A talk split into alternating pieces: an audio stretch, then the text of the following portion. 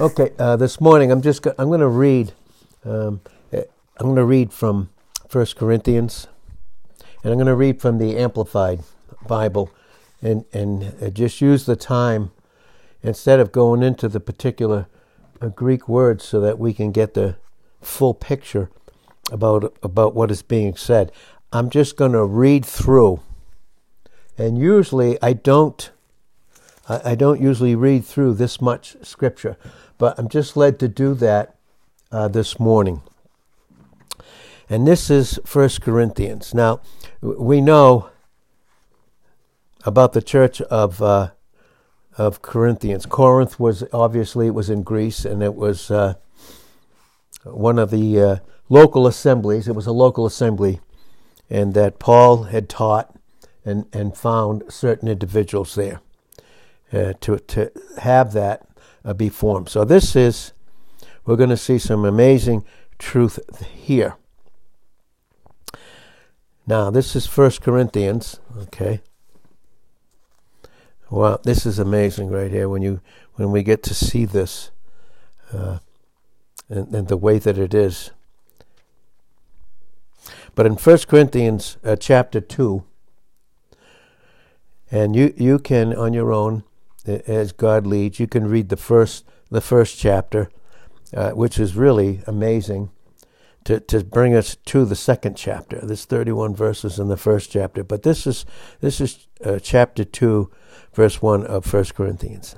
He said, As for myself, brethren, when I came to you, I did not come proclaiming to you the testimony and evidence or mystery and secret of God concerning what he has done through Christ for the salvation of men in lofty words or eloquence of human philosophy and wisdom. And that can be a problem like today. There's so much. Even in translations, certain translations now that are coming out, and so many are coming out, but but the problem with them is is that you mix philosophy with the Word of God, and God never does that. Never. He never mixes philosophy with the Word of God, which is wisdom, and we know that wisdom is Christ. Verse 2 says, For I resolved to know nothing, to be acquainted with nothing, to make a display of the knowledge of nothing and to be conscious of nothing among you except Jesus Christ, the Messiah, and Him crucified. And I was in, passed into a state of weakness and fear, dread, and great trembling after I had come among you. And my language and my message were not set forth in persuasive, enticing, and plausible words of wisdom but they were in demonstration of the Holy Spirit and power, a proof by the Spirit and power of God operating on me and stirring me in the minds of my hearers the most holy emotions and thus persuading them. So that your faith, your absolute dependence, your absolute dependence in and on Christ might not rest in the wisdom of men, which again is when it says human philosophy, we just know that is the mind of man under the influence and control of Satan through his uh, worldly system and through his demonic army. Verse 6 says, Yet when we were among the full grown, spiritually mature Christians who are ripe in understanding, we do impart a higher wisdom, the knowledge of the divine plan previously hidden, but it is indeed not a wisdom of this present age, or of this world, nor of the leaders and rulers of this particular age that are under the world and under Satan's control, who are being brought to nothing and are doomed to pass away. But rather, and pass away there just simply means it's not annihilationism. It's just that they're gonna they're gonna pass away in terms of being in hell and then uh, ultimately in the lake of fire. And so doomed to pass away with that whole world system.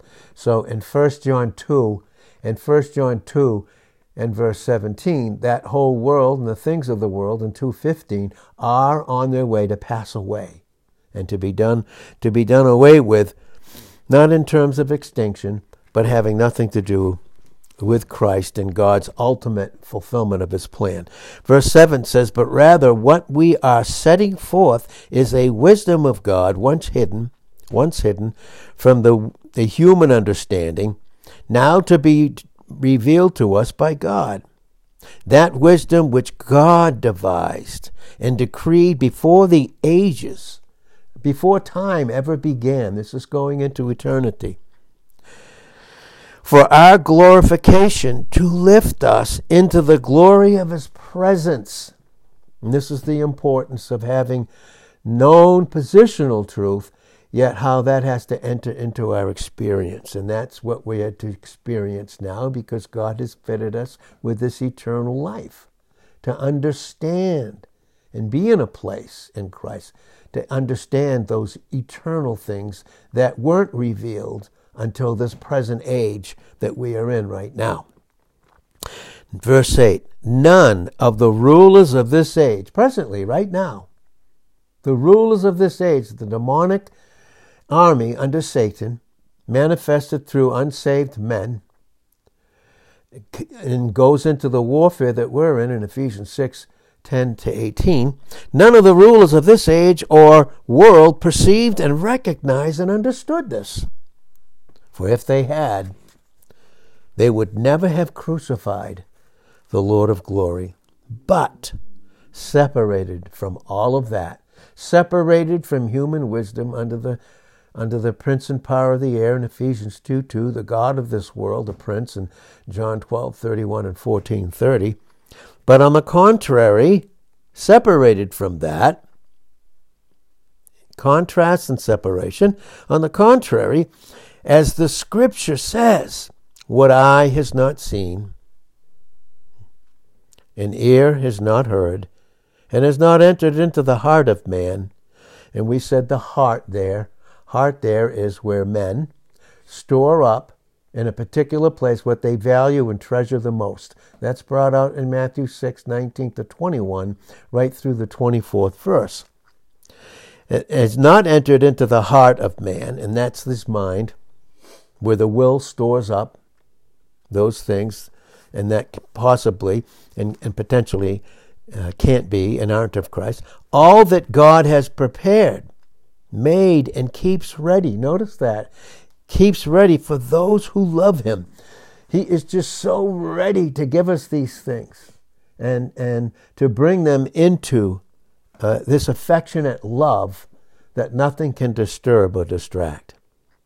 For those who love him, those that return his love through, through receiving it, through receiving it and having it in, in terms of obedience to give back to Him, and that's the exchange of fellowship. See, there can't be fellowship outside the exchange of His love, which, which His love reveals to us with the light of who His Son is, and that light comes out in purity. It keeps our fellowship very, very pure, very pure, nothing added to it.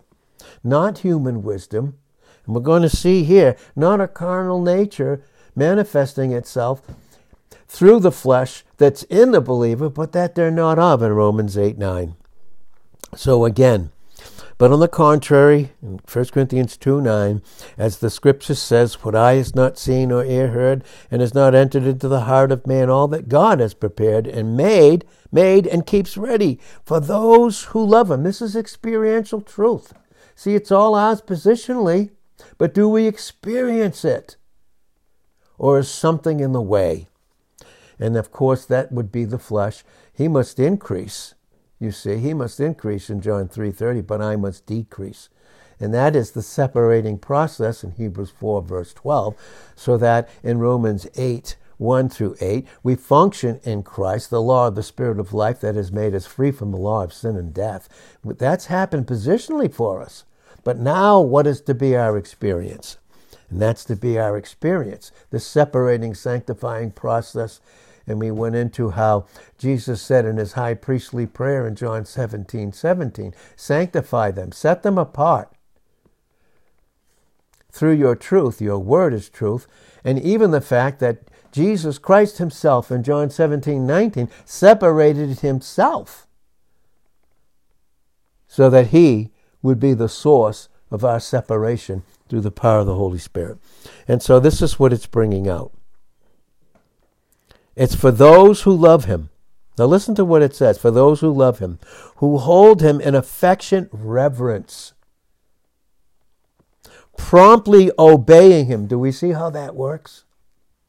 Promptly obeying him and gratefully, thankfully. See, this goes into Ephesians uh, 5 and verse 20. We can be thankful for all things because we're in him because he's in us. He's in us, and that's why we're in him. And so we can be thankful for all things. And in 1 Thessalonians 5 18, be thankful in all things. Because he is just beautifully preparing us for our face to face meeting in 1 Corinthians 13 and verse 12. He's preparing us for that. And that again is brought out with the hidden manna and the white stone in Revelations 2 and verse 17. Do you see? That those that promptly, promptly obeying him and gratefully recognizing the benefits he has bestowed. We will never recognize them or value them properly as long as the flesh is a functioning entity in us. And yet we've been separated from it positionally as far as God's concerned. Now he has to separate us from it. Do you see? And that's the that's the principle of the types. You see, God took Israel out of the bondage of Egypt, the world system, under the under the prince and leader of that world system in the type, Pharaoh. He brought them out. He died for them, and that's in Exodus 12, 1 through 13. And then the Red Sea, and so you have the Passover and the Red Sea, and those things speak of Christ dying for us. That's everything He's done for us positionally. That's what He's done, you see. And so what this brings out here is we, all this that He has bestowed, all these benefits upon us. See, that is our proper place in our proper place when we function in it, we have a proper image. See, only in the proper image that God has made and given us through Christ can we actually see Him in a proper in the proper image that He is. This has nothing to do and with any of us has nothing to do with the flesh. It doesn't have a single thing to do with it. You see, because the light that we are, and we're called the children of light in 1 Thessalonians 5 5 and in Ephesians 5 and verse 8, because we know that whatever, whatever does make manifest or discovers everything about us is light in Ephesians 5 and verse 13. We are of the light. And that light, of course, in John 8 12, in, in John 1 verse 5, and in 1 John 1 verse 5, there's no darkness at all in it. See, the darkness that we've been delivered from, the enemy wants to have it appear again through the flesh. And of course, boy, we need to, and that's why it's brought out. Jesus himself said in John 12, uh, 35 and 36, while you have the light, receive it. And really what it's saying is instantly receive it and obey it. So you have a proper experience of a proper image of who you are, and then in that you have a proper image of God. And he's fed us out with those things. He's given us the life, eternal life that his son is in 1 John 5:11, so that we can see and experience the eternity and growth, obviously, of who the Father is in himself in John 17, verses 2 and 3. It's eternal life. And that eternal life, it has to do with our image.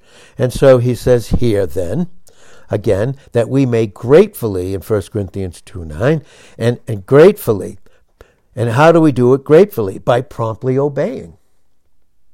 Not allowing the flesh in any area, any single area, you see, to enter into us or into our fellowship. And when is it not that we are, that Christ is our life? When is it not that He's our life in Colossians 3 and verse 4? Has nothing to do with any of us, with any of the flesh that's in us, and that we're not of. And so that's what it says promptly obeying him and gratefully recognizing the benefits he has bestowed upon us. That's eye is not seen. Again, it's Isaiah 64 4, and it's Isaiah 65 and verse 17. But verse 10 in 1 Corinthians 2 says, Yet to us, not to all, to everyone who's in Christ, positionally placed in him, yes, but not all that don't experience it through prompt obedience and thankfulness. In thankfulness, and we will see it. Again, again, this is this is God's loving protection for us. It's nothing else. It's not condemning anyone. It's not accusing them, but we see this even in we see it even in Ephesians the first uh, fifth chapter, and I'll just stop right and just read this. This is Ephesians 5, verse 1. Therefore, because of all that truth that's ours in the first three chapters of Ephesians, and because the place where we get, get all of that purity is the local assembly and how it should function, and how it even ends, and, and, and how love is constantly bringing us back to purity through forgiveness we see that in the 32nd verse of Ephesians 4. But Ephesians 5, verse 1, and there's no chapters and verses, it just flows in the original. Therefore, be imitators of God, copy him, and follow his example as well beloved children imitate their Father. And walk in love. Walk in love Listen, if we walk in love, it was the light of who Christ is that brought that brings us into that. And light refuses to be mixed with anything. He will not God will not allow the glory of his son, who he is, what he's accomplished, for, for flesh to be mixed with it. it just won't happen. And the flesh that's in us is always, very subtle and treacherously, in competition with who Christ is in us. Very, very much so. Well, therefore, is be imitators and walk in love, esteeming and delighting in one another, as Christ loved us and gave himself up for us, a slain offering and sacrifice to God for you. There's love again. God for us be against us. Romans 8 31 to 39. For you, so that it became a sweet fragrance. This is brought out in the types Again, even in the margin there in Ezekiel 20, uh, verse 41. But immor- immor- immorality, sexual vice, and listen, all impurity, that's the flesh, all impurity. You see, the flesh functions in approbation lust. What is approbation lust? Notice me, look at me, submit to me, see who I am in the flesh.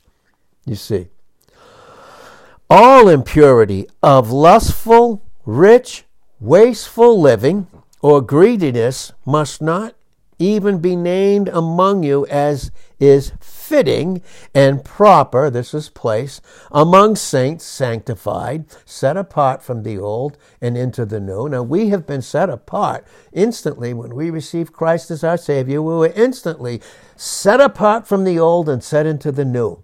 Now that's being worked out in us progressively. And that's again the sanctifying process of John 3:30. He must increase, but I must decrease. And so we see this as God's as among saints, God's consecrated, separated, sanctified people. Let there be no filthiness. Filthiness. Now here's the context now. Here's the context. Let there be no filthiness, obscenity, indecency, nor foolish and sinful, silly and corrupt talk, nor coarse jesting. You know, the flesh in us wants us, others, believers, to know them after the flesh. Where does that come from? Are we to know one another after the flesh? After the old in 2 Corinthians 5.16 and not the new in 5.17? To bring me down into a place where there's no fellowship? Oh, God forbid. And He does.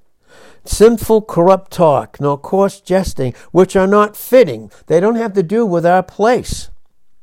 or becoming, but instead voice your thankfulness to God. You know how I know I'm rightly related? You know how I know I'm experiencing His love? Because His love gives me the very sustenance, the very means, the very eh, motive of thankfulness, which is being loved, as opposed to everything about the flesh. You can see, so you can follow it down through there. You can see it. But that's why it even says in Ephesians 4:27, okay, to give what? Leave no room, no such room or foothold for the devil. Give no opportunity to him. That's the flesh. That is the flesh. And and again, very beautifully put. See, God loves us so much. The purity of his love. He wants us to experience it. The only way I can experientially is through the purity of the light that Christ is in us. That's what that's how it is. And then we can continue in that way, in a very beautiful way. So again, that's what 1 Corinthians 2 9 is talking about. That's what it's talking about. But on the contrary, in 1 Corinthians 2 9, is Scripture, the very word that Christ is. In John 1 1, what eye has not seen, flesh, ear has not heard, the flesh, and has not entered into the heart. Because the flesh is there keeping Christ out in the room of proper experience. You see? And I see with you, and has not entered into the heart of man all that God has already prepared, made, and keeps ready for those that love him, who hold him in affectionate reverence promptly obeying Him. And here it is, thankfully, gratefully, thankfully recognizing the benefits that He has bestowed.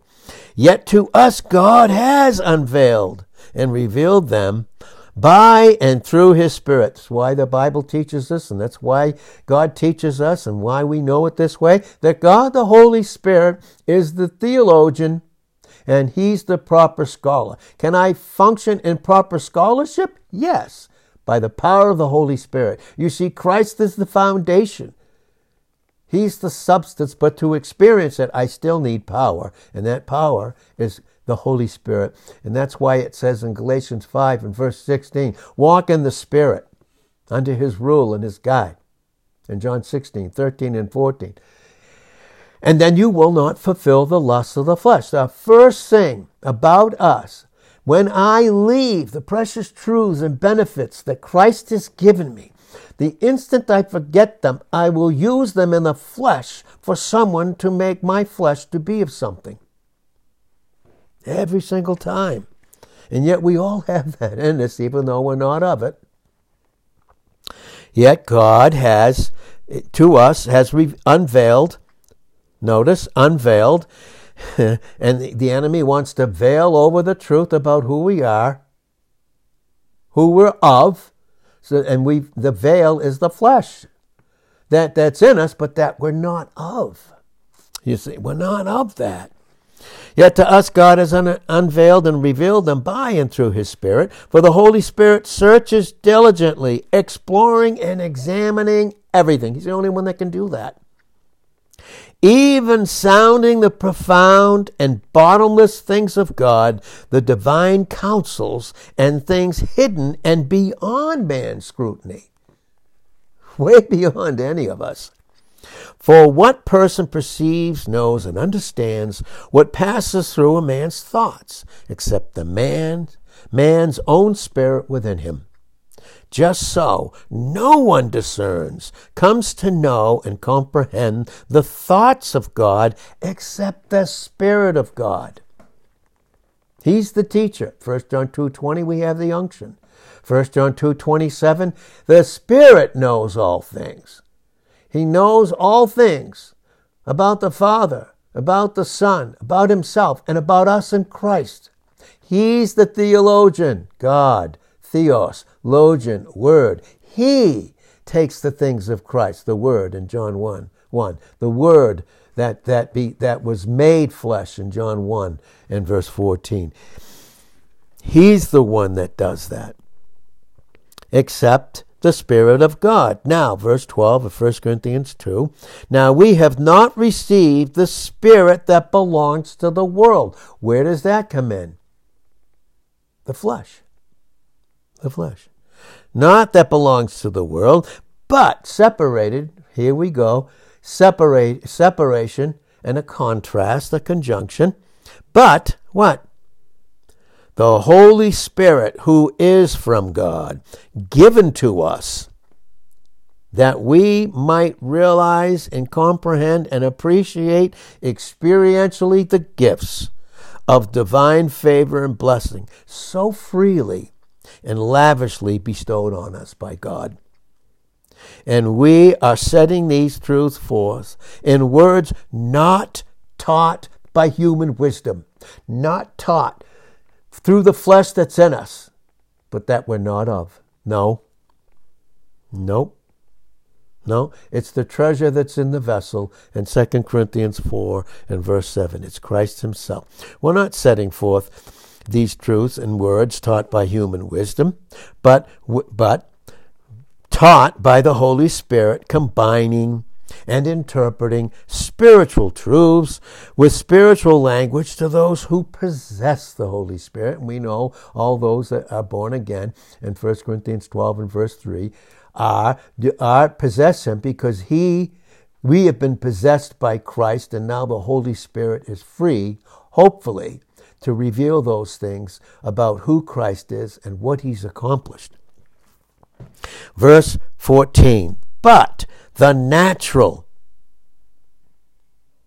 non spiritual man functioning in the flesh does not accept or welcome or admit into his heart, because there's no room for Christ there in, in experiential areas of the flesh, his heart, the gifts and teachings and revelations of the Spirit of God, for they are folly, meaningless nonsense to him, and he is incapable of knowing them.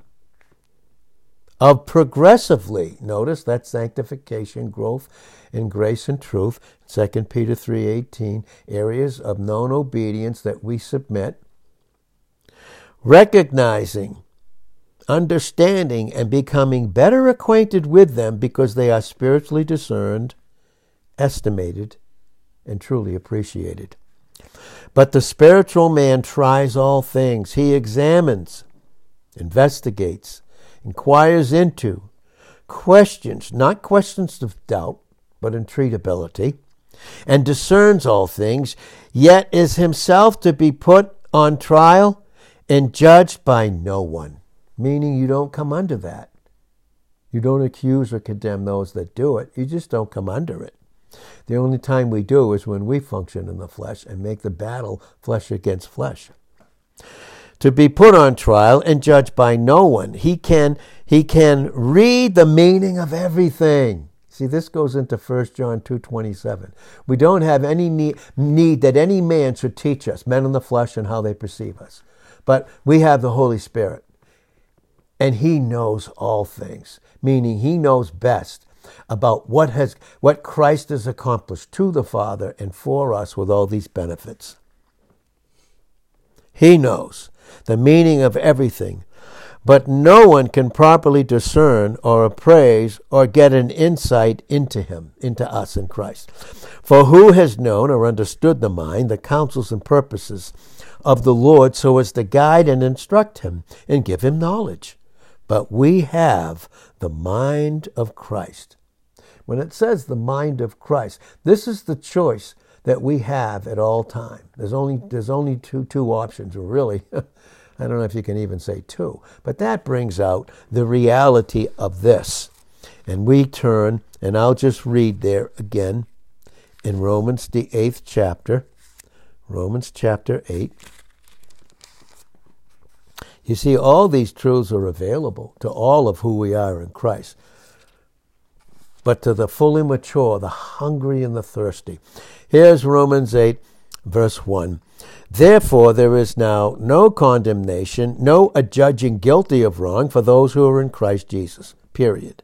The rest is, amp- is italicized, even in the Amplified, because if you study the Koine Greek New Testament, it is absolutely not in there. It isn't. For the law of the Spirit of life, which is in Christ Jesus, the law of our new being, this is our image, has freed me from the law of sin and death. See, that's the flesh. We've been separated from it, the natural. We've been separated from it completely.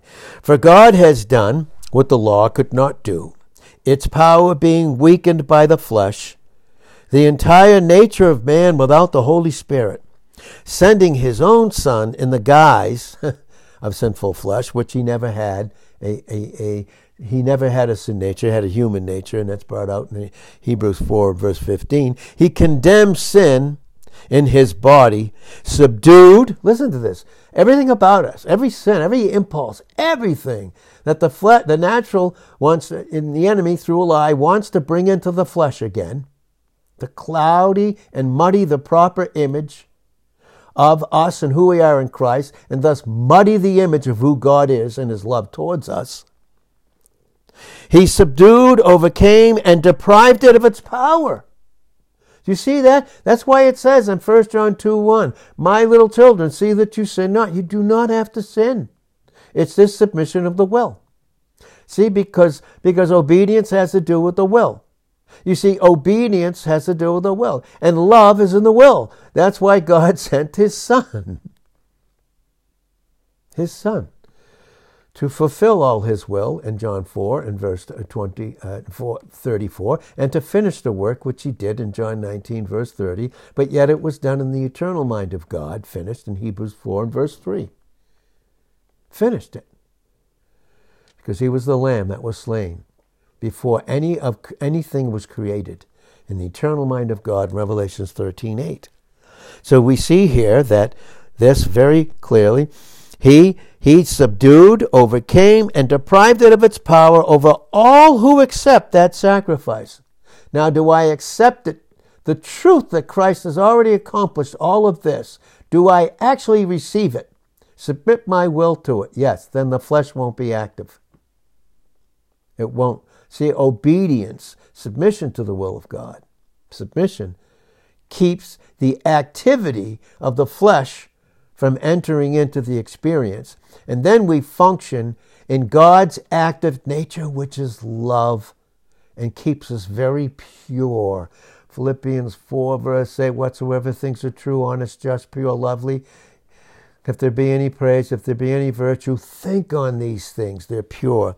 And so here we see again in verse 4 of Romans 8 so that the righteousness and just requirement of the law might be fully met in us. And he met far more than that. Jesus did far more. He just had to do away with the law to keep the flesh from activating so he could just give us the full increase that is far above the law, far above anything had Adam not even fallen. Everything he had waiting for us was far above it all. Met in us who live Christ is our life, and move not in the ways of the flesh, but in the ways of the Spirit. Our lives governed not by the standards and according to the dictates of the flesh, being a private interpreter even of these precious truths that are ours in 2 Peter 1 20 and 21, through the wisdom an opinion of what we think of what we are will manifest the flesh through the teaching of the word. God forbid. And that's brought out in, in, in Proverbs 8, 1, 2, and you can look at verse 3 also. But not move in the ways of the flesh, but in the ways of the Spirit, our lives governed not by the standards and according to the dictates of the flesh, but controlled by the Holy Spirit. No man is in control, a master of himself you cannot serve or worship two masters. You know, in the flesh, God forbid, so convicting to me personally, that God forbid that in the flesh, in ignorance of pride, that I should worship the lying enemy. God forbid. And he does in Galatians 6 and verse 14. It's the proof of the cross that has separated us from our old and separated us into the Son and brought us into a loving relationship through the purity of the light that His Son is, through the preaching and teaching of all that God has given us. And those are those tremendous benefits that we just read about in 1 Corinthians 2 and into 3. So we see this that. But those who are according to the Spirit and are controlled by the desires of the Spirit, see this, this, this, uh, this, this laboring in this sense in Galatians 5 and verse 17. This, the flesh lusts against the spirit, and the spirit against the flesh, and these are contrary one to another, so that you cannot do the things that you would. You want to do it. Why can't you? Need to have the flesh dealt with through submission and through the preaching and teaching. See, declarative knowledge, it's good to know it first, but then it has to enter into the experience through life. So we come to learn those, those first three chapters of Ephesians. We come to learn the depth of those, the height of them.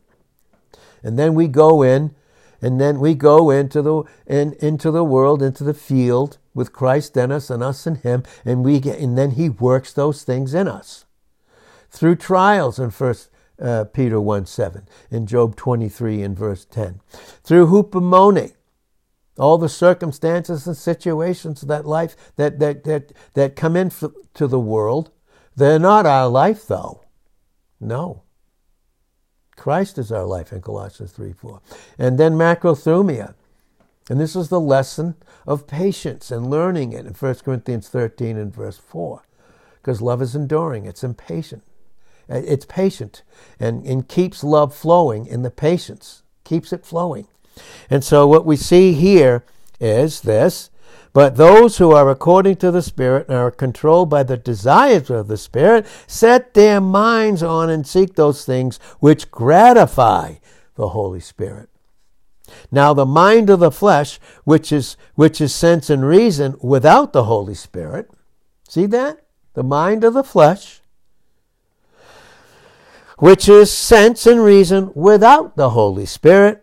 So where does the sense and reason come from in the flesh? We know that's the enemy.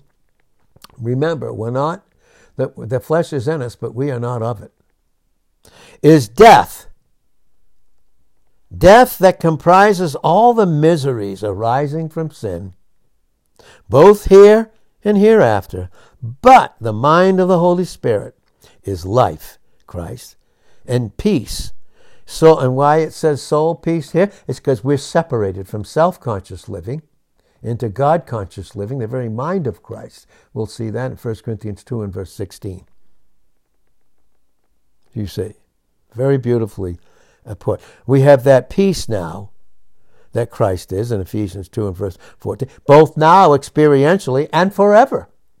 That is because the mind of the flesh, with its carnal thoughts, carnal, that's the flesh, active, active in the Christian, that they're not of, carnal thoughts and purposes is hostile to God.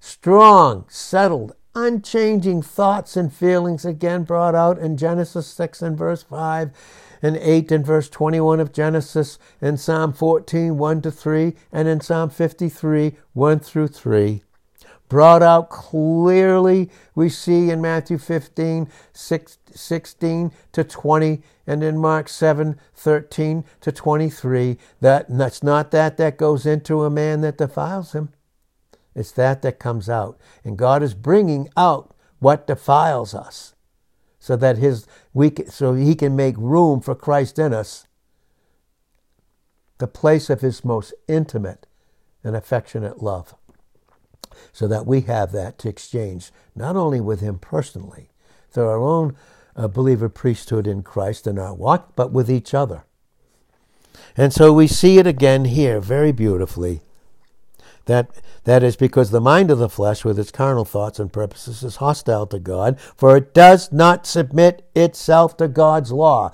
What is God's law? The Spirit of life in Christ Jesus has set us free. See, that's God's order. It's Christ. Everything else outside of that is, is what? In 1 Corinthians 14 33. For, the, for what? It's confusion, isn't it? God is not the author of confusion But separated from that, the confusion of the flesh, life and peace. Life and peace. And so we see very clearly here, very, very clearly, that it is for it does not, the, the flesh, does not submit itself to God's law, and indeed it cannot. That's why it's so important to submit our will. So then, those who are living in the flesh, living the life of the flesh, catering to the appetites and impulses of their carnal nature, cannot please or satisfy God or, be acceptable to Him to him. But you are not living the life of the flesh. You are living the life of the Spirit. If the Holy Spirit of God really dwells within you, this is experience now, really dwells within you, directs and controls you because we do not have control over the flesh that's in us. We do not. We don't. But if anyone does not possess the Holy Spirit of Christ, he is none of his, he does not belong to Christ, is not truly a child of God, brought out Romans 8, verse 14. But if Christ lives in you, then although your natural body is dead by reason of sin and guilt, the Spirit is alive, bringing in the life of Christ in you through the power that he is because of the righteousness that he listen that he imputes to you and this is where we need to get into the proper teaching of everything has been imputed to us positionally. It's been put to our account. It's an accountant's term. The Greek word is logizomai. Logizomai. Or logizomai is the proper pronunciation of that Greek word. And it's put to our account, meaning the moment that I receive Christ, that he propitiated the Father, that he is the substitute, dealt with all my personal sins. Instantly, I'm reconciled to him positionally. Instantly. That's imputation. That's position. That's place. That's proper image of how God sees us. In Job 36 and verse 7, he never removes his eye from the, from the righteous because God's only sight of us is Christ in 1 Corinthians 1.30, who is our righteousness. And so he never removes his eye. But you, we see this truth, this impu, imputed positional truth, has to be imparted to us so that our experience is the equal of God's sight of us in Christ. And then we no longer experientially give place to the devil in Ephesians 4, verse 27. Never. And, and as we grow, as we grow in that, as we grow. So, but if Christ lives in you, if and he does, you're born again, then although your natural body is dead by reason of sin and guilt, the Spirit is alive because of the righteousness that he imputes in you. And if the Spirit of him who raised up Jesus from the dead dwells in you, then he who raised up Christ from the dead will also restore life even to your, your new body that he's going to give you. But he's fitting us out right now through the through the impartation of what has been imputed to us. And impartation has to do with the preaching and teaching of Christ, who he is, without any flesh involved in it. To the pure, it says in Titus 1, verse 15, all things are pure. But to the unbelieving, those that can refuse things experientially in the flesh, even their conscience, nothing is pure. Why? Because their conscience is defiled. Yeah, experientially through a lie in the flesh, but is our conscience defiled as far as God sees us in Christ? No, in Roman and in Hebrews 10, 1 and 2. Well, he's going to do that through his Spirit who dwells in us. So then, brethren, in verse 12, we are debtors, but not to the flesh. Not to the flesh. We are not obligated to our carnal, carnal nature. To live a life, to live a life ruled by the standards set up by the dictates of the flesh. You see, most of all, I need to be very careful in all the purity of who Christ is, that when the word comes out, there's no flesh mixed with it. Before, during, or after, ever. Because you're teaching half truths when you mix the flesh, or when I would mix the flesh with the precious things of Christ, and then I'm teaching others that it's okay to do so. It's not okay with His love for us. We are not His enemy. We are His beloved. Because we are, He measures us by the same measurement that He measures His Son. Oh my God, Ephesians 1 says, we are accepted in the beloved. Do you know what that means? We are the beloved. And God is removing and shaking things in us in Hebrews 12, 25 through 29, that they can be shaken. That's the flesh. So that the things that remain experientially cannot be shaken.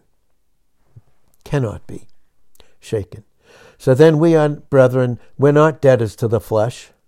No, we're not obligated to that carnal nature to live a life ruled by standards set up by the dictates of the flesh.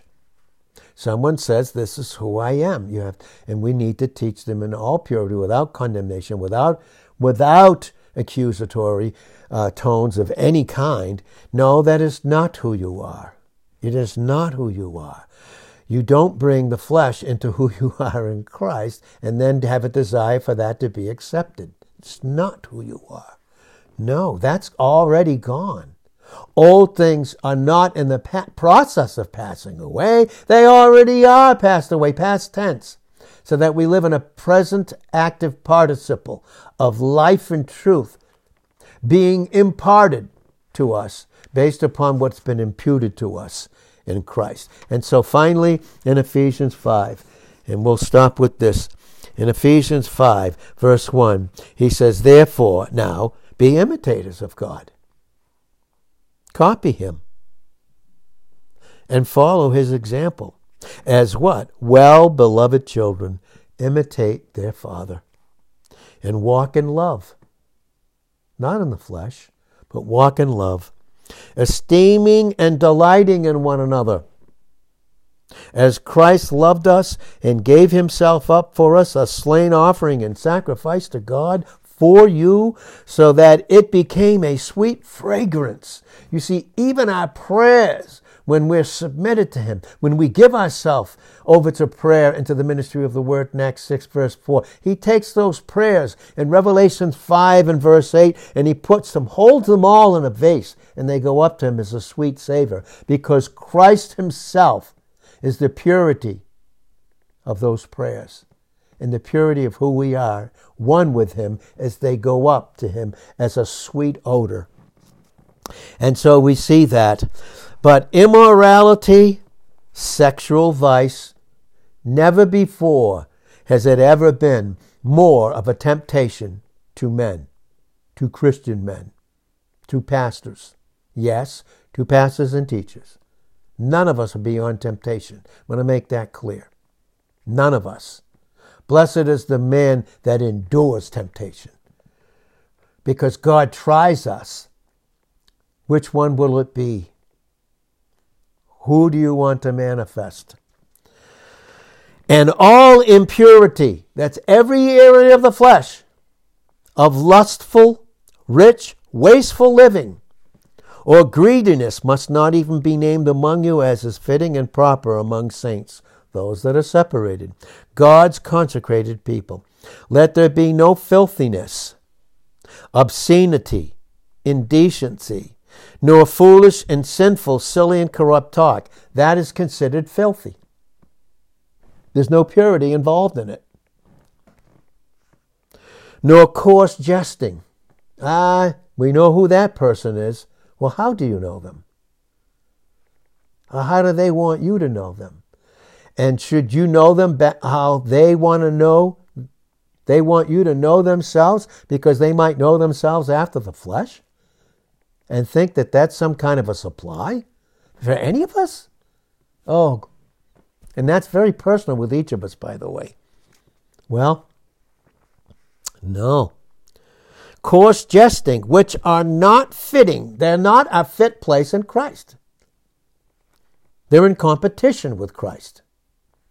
any area of the flesh that's not dealt with, is still competing against Christ, God's love and intimate desire in us, and it's a, and going against the power of the Holy Spirit from bringing in the reality through the impartation of preaching and teaching who Christ has been to us, imputed to us in our position,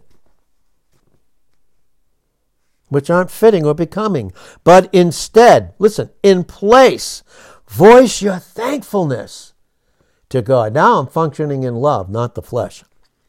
For be sure of this, that no person practicing sexual vice is a practice, or impure, impurity in thought or in life, or one who is covetous, Exodus 20 verse 17, who has lustful desire for the property of others and, and greedy for gain. And that can even, some can even think, because they haven't been taught certain things from the Word of God and they don't have it in their flesh, they become greedy for that meaning they want it from that person without them to take it and consume it on the, on the lust of the flesh. Not very good. And so God has a separating process, even about who He separates us from in the protection of His love through, through the purity of the light that Christ is in us.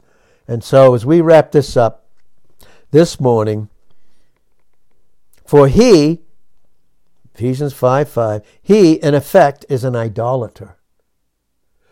That's what it says. See, who we are in Christ, the position about who we are in Christ in 1 John 5.20 is brought out.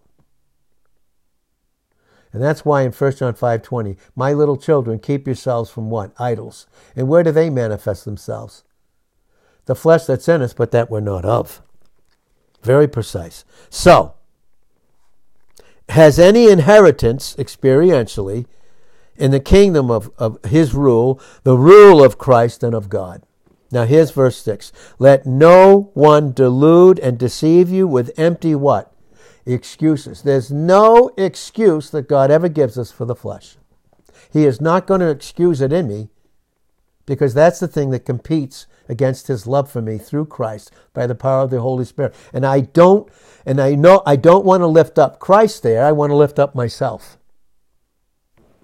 And, and we can do that even with knowledge.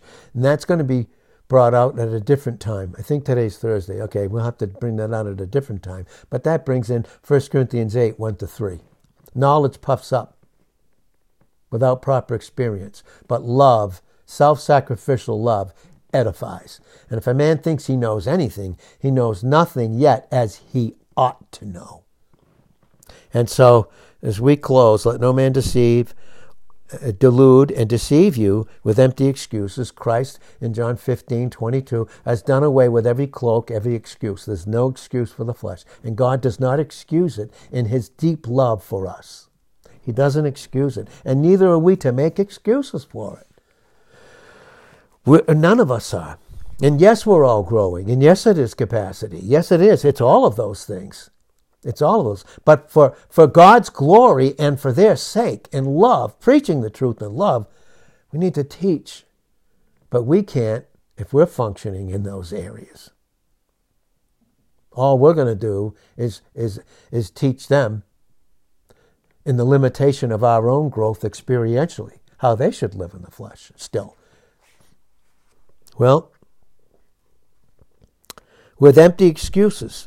In, in the excuse, remember, you know what the excuse is in John 15, 22 and 23? The excuse, the cloak is, through, whether through ignorance or pride and stubbornness, and that's brought out in 1, 1 Samuel 15, uh, 22. God is not interested in sacrifices. He's not interested in the sacrifices of the flesh. Nope. No, he's not interested in that. But obedience. You see it right there. And obedience, receiving his love, keeps out the witchcraft, which is rebellion, and the stubbornness, which is idolatry in the thought life. Again, flesh is in us in Romans 8 9, but we're not of it. So, let no one delude or, or deceive or, or, or, deceive you. Now, 1 Corinthians 15 uh, 22, Jesus Christ did away with all, all excuses, all cloaks, because the cloak is used by the enemy to cover the true hatred, because they both have seen both me, hated both me and my Father. They've seen both me and my Father and hated both me and the Father. That's 1523 of John. That's the excuse the enemy gives us to live in the flesh. Because I didn't say it, the Bible did. The flesh is strong, settled feelings, thoughts, and feelings of hatred, unchangeable toward God and toward Christ in us, in Romans 8 7. So they that live in the flesh, a minding of the flesh, cannot experience the pleasure that God's love has given them through Christ, them individually. So here it is. So we'll close it. Let no one delude and deceive you with empty excuses and groundless arguments, excuses why I can't do it and don't do it. For these sins, see, for through these things the wrath of God comes upon the sons of rebellion and disobedience. So do not, he's telling us this is not who you are. I will, God will deal with us in chastisement in, in Proverbs 3 11 and 12, and, Pro, and, and Hebrews 12 4 to 29.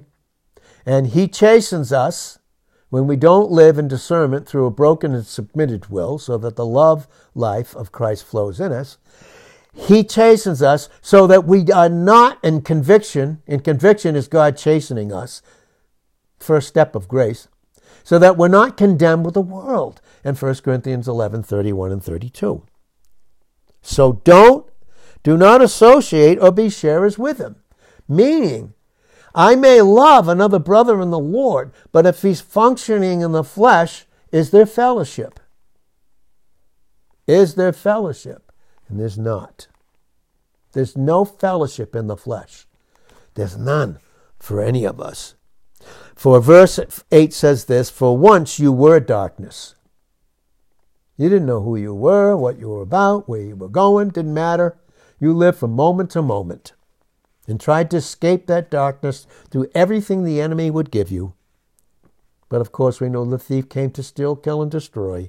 But Christ came to have give us life individually and have it abundantly with each other in the abundance of that.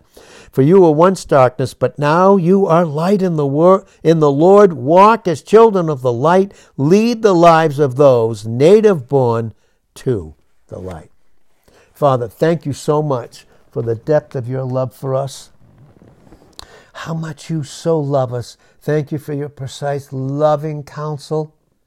You lovingly uh, convict us so that we don't live in that condemnation that's been separated from us in Christ positionally in Romans 8 1, so that it doesn't enter into us through the flesh in Romans 8 4 through 8. Thank you, Lord, in Jesus' name. Amen.